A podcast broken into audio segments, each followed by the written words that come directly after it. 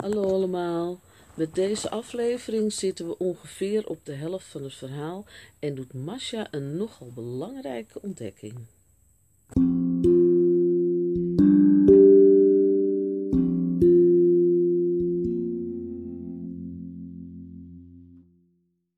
Hoofdstuk 10 Die middag liet tante Sarah Masha achter in de tuin. Zelf had ze nog het een en ander te doen en ze wist niet hoe laat ze terug zou zijn. Omdat ze de hele ochtend bij Doriande bezig waren geweest, hoefde Masha niet te studeren. Ga hier in de tuin maar eens op zoek. Misschien kun je de planten waar je over gelezen hebt intussen in levende vorm herkennen. Als ik niet op tijd terug ben voor het eten, staat er in de keuken wat klaar. Je kunt het zelf wel opwarmen en zorg dat je op tijd naar bed gaat. Zonder verder op antwoord te wachten, draaide ze zich om en vertrok. Masha wist inmiddels dat haar tante niet heel precies controleerde wat ze in haar eentje deed. Zolang ze af en toe maar liet merken dat ze weer wat bij had geleerd, was het blijkbaar goed. Voor de zekerheid haalde ze een boek uit de werkkamer. Daarmee ging ze in de tuin op zoek naar een stuk of vijf planten. Ze plukte wat blaadjes en bloemen, stopte ze in het boek bij de juiste beschrijving en legde het boek terug in de werkkamer. Zo is het denk ik wel genoeg. Toen ze haar eigen stem in de stille kamer hoorde, trok Masja haar wenkbrauwen op. Ze mocht wel oppassen dat ze straks geen hele gesprekken met zichzelf ging voeren. Even lachte ze. Als ze mensen tegenkwam die in hun eentje praten, vond ze die altijd een beetje getikt, en nou deed ze het zelf ook. Ze haalde haar schouders op en richtte haar gedachten op belangrijke dingen. Snel liep ze de trap op. In haar kamer haalde ze haar geheime pakketje tevoorschijn. De gordijnen schoof ze zo ver mogelijk open om de najaarszon binnen te laten. Met het dagboek installeerde ze zich in de warme zonnestralen die op het bed vielen. Waar was ze ook alweer gebleven? Zoekend sloeg ze de bladzijde om. O ja. 20 augustus. Ik heb het recept voor transdimensionale verplaatsing uit het receptenboek gehaald. Gelukkig zijn de bladzijden niet genummerd en ik heb een vlijmscherp mes gebruikt om het eruit te snijden. Hopelijk valt het zo niet op dat er een bladzij ontbreekt. Ik durfde het niet in het boek te laten zitten. Als het middel namelijk doet wat ik denk, dan moet ik het ze zo moeilijk mogelijk maken. Als ze het recept hebben, krijgen ze me natuurlijk zo weer te pakken. 22 augustus. Toen ik gisteravond in mijn kamer kwam, waren er spullen van hun plaats. Blijkbaar is S binnen geweest. Waarom? Zocht ze wat? Vermoedt ze iets? Gelukkig had ik mijn dagboek bij me. Voortaan verberg ik hem maar tussen de rommel in de bergruimte achter de instrumentenkast. 25 augustus. Niet te geloven. Over een geluk bij een ongeluk gesproken. Als ik hier niet vanwege mijn dagboek hoefde te komen, had ik de uitgang waarschijnlijk nooit ontdekt. Dit maakt alles een stuk eenvoudiger. Met een ruk keek Masja op uit het boek. Een uitgang? Waar dan? Dit moest ze uitzoeken. Op een holletje ging ze naar beneden. De wijzers van de grote klok vertelden haar dat het bijna vier uur was. Ze wist natuurlijk niet zeker hoe lang haar tante nog weg zou blijven, maar ze had een opmerking gemaakt over het eten en naar bed gaan. Moest ze wachten tot vannacht? Nee, dat hield ze niet uit. Ze moest gewoon het risico nemen. Opschieten dan maar. In de grot keek ze om zich heen. Alle dingen die daar lagen waren haar al zo vertrouwd. Hier oefende ze meestal met de recepten van Carlijn. Maar waarom had ze dan nog nooit een uitgang gezien? Stuk voor stuk begon ze zakken, dozen en bakken te verplaatsen. Ze kreeg het er warm van. Op een stapel dekens ging ze even zitten uitblazen. Met haar rug tegen een opgerold tapijt leunend keek ze de grote ruimte rond. Volgens haar had ze alles wel zo'n beetje gehad. Ze had zelfs zware rekken van hun plaats geschoven en natuurlijk weer terug. Ze had de muren beklopt op zoek naar een hol geluid. Wat had ze over het hoofd gezien? In gedachten verzonken staarde ze naar haar voeten. Er ging een schokje door haar heen.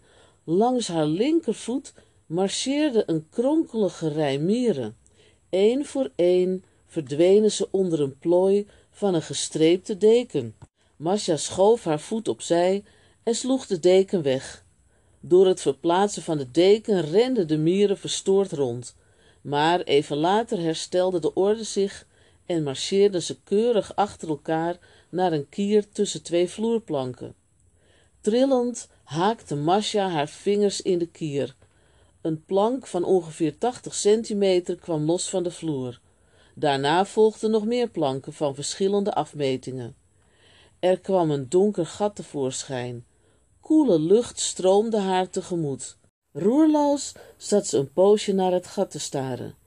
Toen voelde ze een jubelkreet opborrelen, die ze maar met moeite binnenhield. Ze had het gevonden. Dit moest de uitgang zijn waar Carlijn het over had. Zorgvuldig plaatste ze de planken terug en schoof de dekens er overheen. Ze kon het beste wachten tot het donker was. Van opwinding kreeg ze wat later bijna geen hap naar binnen. Ze stond net haar bord af te wassen toen tante Sarah thuis kwam. Eigenlijk wilde ze dolgraag meteen naar haar kamer. Haar tante stond er echter op de eigenschappen te bespreken van de planten die ze smiddags in de tuin gevonden had. Ze kon wel gillen, maar ze deed haar best zich te concentreren. Ten slotte wilde ze niet dat haar tante zich ging afvragen of er iets aan de hand was.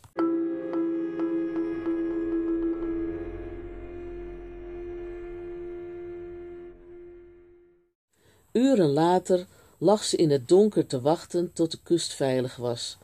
Hoe lang zou het nog duren voor tante Sarah langskwam om te controleren of ze sliep? Ah, daar kwam ze. De deur ging open. Masja had inmiddels genoeg oefening gehad. Ze kon heel overtuigend doen alsof ze sliep. Zachte stappen kwamen in de richting van het bed. Tante bleef altijd een poosje naast het bed staan en vertrok dan met de lege beker. Altijd, maar nu niet. Aan de geluiden te horen liep ze rond het bed. Een laadje werd opengeschoven en weer dicht. Wat deed ze toch? De voetstappen verplaatsten zich naar de kast. De deur kraakte een beetje toen hij openging. Sinds een poosje hingen daar nog vijf grijze jurken. Ze zagen er allemaal precies zo uit als het kriebelige geval dat ze die eerste ochtend aan had moeten doen. Daar klonk het gekraak van de kastdeur weer en even later een klik. De deur van de slaapkamer was gesloten. Masja slikte en nog eens. Haar mond en keel waren helemaal droog geworden. Toen ze dacht dat ze lang genoeg gewacht had, stapte ze uit bed en liep naar het raam. Ze gluurde tussen de gordijnen door. Zoals wel vaker voorkwam, zag ze Sarasar de tuin verlaten. Zonder enige moeite opende de vrouw het hekje waar Masja niet eens in de buurt kon komen. Nou, die kwam voorlopig niet terug. Tijd genoeg om de geheime uitgang te onderzoeken. Masja trok haar trui aan over haar nachthemd en gewapend met haar zaklantaarn ging ze naar beneden.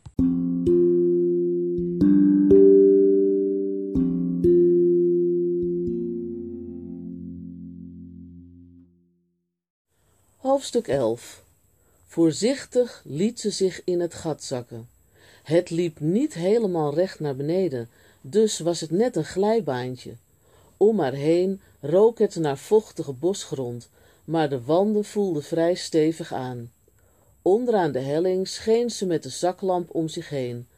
Als ze zich een beetje bukte, kon ze net staan. Met de lichtstraal voor haar voeten ging ze op weg. Af en toe moest ze zich langs een boomwortel wurmen die uit de wand of het plafond stak. Verder was haar enige probleem dat ze een stijve nek en rug kreeg door haar gebogen houding. Als het haar iets te veel werd, kroop ze een stuk op handen en knieën. De tocht leek eindeloos te duren. Eventjes uitrusten maar. Ze zakte met haar rug tegen een van de wanden omlaag. Om haar batterijen te sparen, besloot ze de zaklantaarn uit te doen. Vermoeid sloot ze haar ogen. Het was doodstil om haar heen. Alleen haar bloed ruiste in haar oren. Zou ze nog ver moeten? En waar kwam de tunnel straks uit? Plotseling spitste ze haar oren. Een uil! Ze draaide haar hoofd naar links. Nog geen vijf meter bij haar vandaan zag ze vaag licht schemeren. Ze was er, ze had het gehaald. Haastig krabbelde ze overeind en legde de laatste meters af. Terwijl ze om zich heen keek, wreef ze haar handen en knieën schoon. De tunnel kwam uit in een klein heuveltje in het bos. Om een idee te krijgen waar ze precies was, klom ze naar boven. Overal alleen maar bomen. Nee, toch niet. Tussen de bomen door ontdekte ze het huis van Sarasar. Ze was blijkbaar onder de magische muur van de tuin doorgekropen. Als ze er nu vandoor ging, kregen ze haar nooit meer te pakken. Welke kant moest ze op? Wat maakte het uit, als ze hier maar vandaan was? Rennen! Het was alsof ze vleugels had. Ze werkte zich tussen bomen en struiken door. Takken zwiepten in haar gezicht. Het deed pijn, maar dat kon haar niet veel schelen. Een dikke tak bleef hangen in haar haren. Het was of een stevige hand haar had vastgegrepen. Door haar snelheid boog hij eerst mee, maar toen zwiepte hij terug. Met een ruk vloog Masja achterover en kwam op haar rug terecht. De klap sloeg de lucht uit haar longen. Toen ze weer wat op adem begon te komen, probeerde ze haar haren los te trekken. Terwijl ze zo zat te peuteren, kwamen haar op hol geslagen hersens tot rust. En, of ze het wilde of niet, ze begon ook weer logisch na te denken. Als zij er nu vandoor ging, hoe moest het dan met Carlijn en Nicky? Nee, dat kon ze niet maken. Dat wilde ze niet eens. Carlijn rekende op haar en zonder het dagboek was ze hier niet eens geweest. Met haar gezicht in haar handen zat ze daar midden in het bos. Ze merkte niet eens dat haar haren alweer los waren.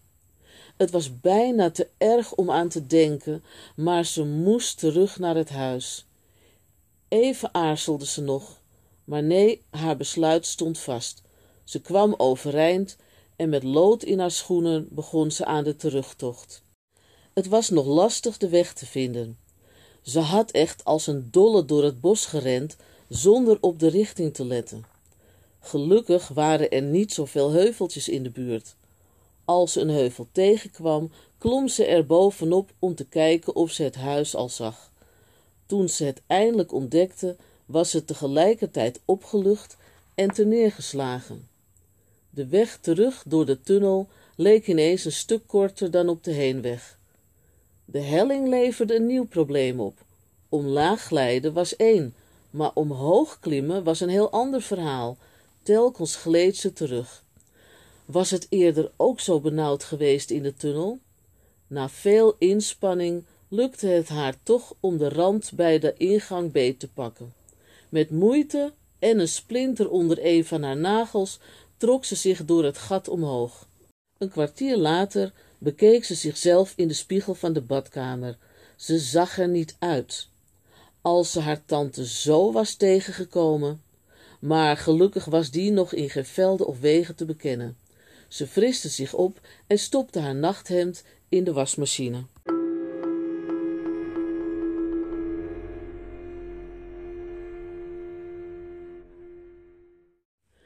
Hoewel ze vrij laat was gaan slapen, was Masja de dag erop alweer heel vroeg wakker.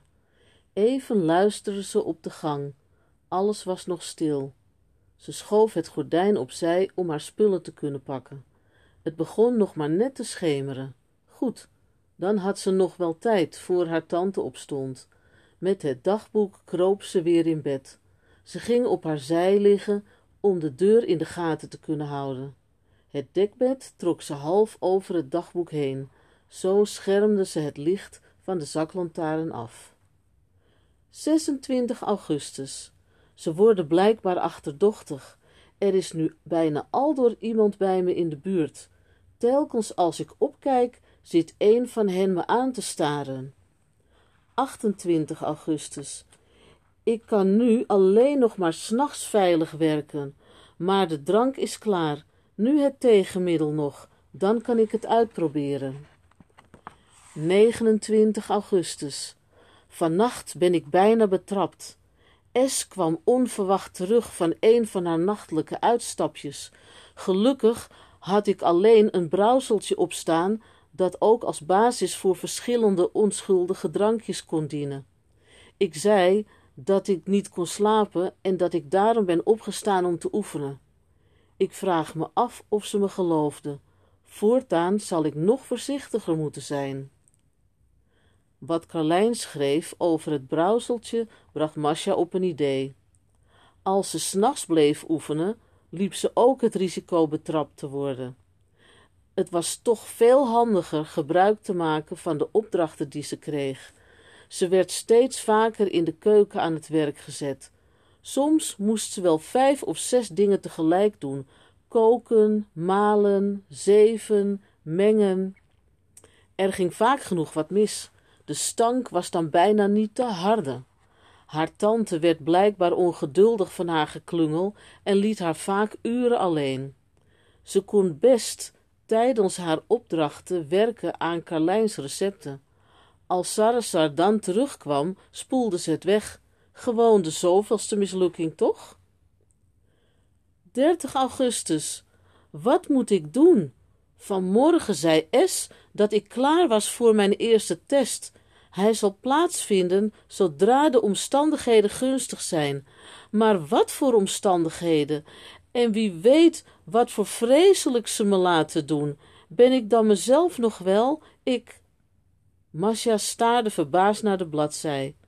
Waarom had Carlijn de zin niet afgemaakt? Ze sloeg een bladzij om.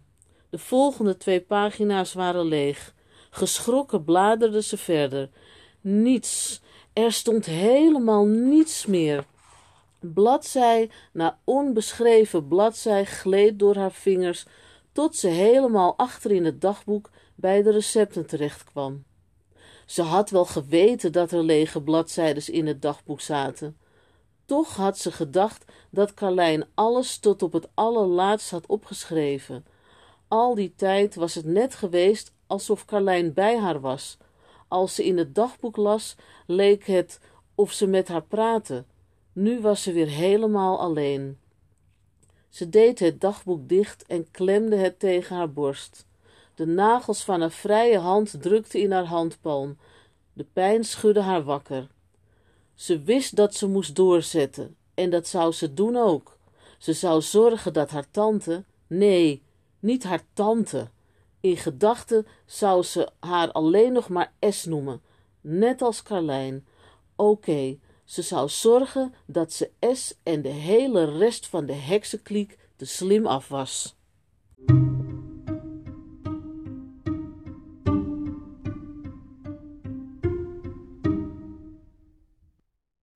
Dat was het weer voor vandaag. Over drie dagen komt de volgende aflevering. Dus tot de volgende keer. Doei doei.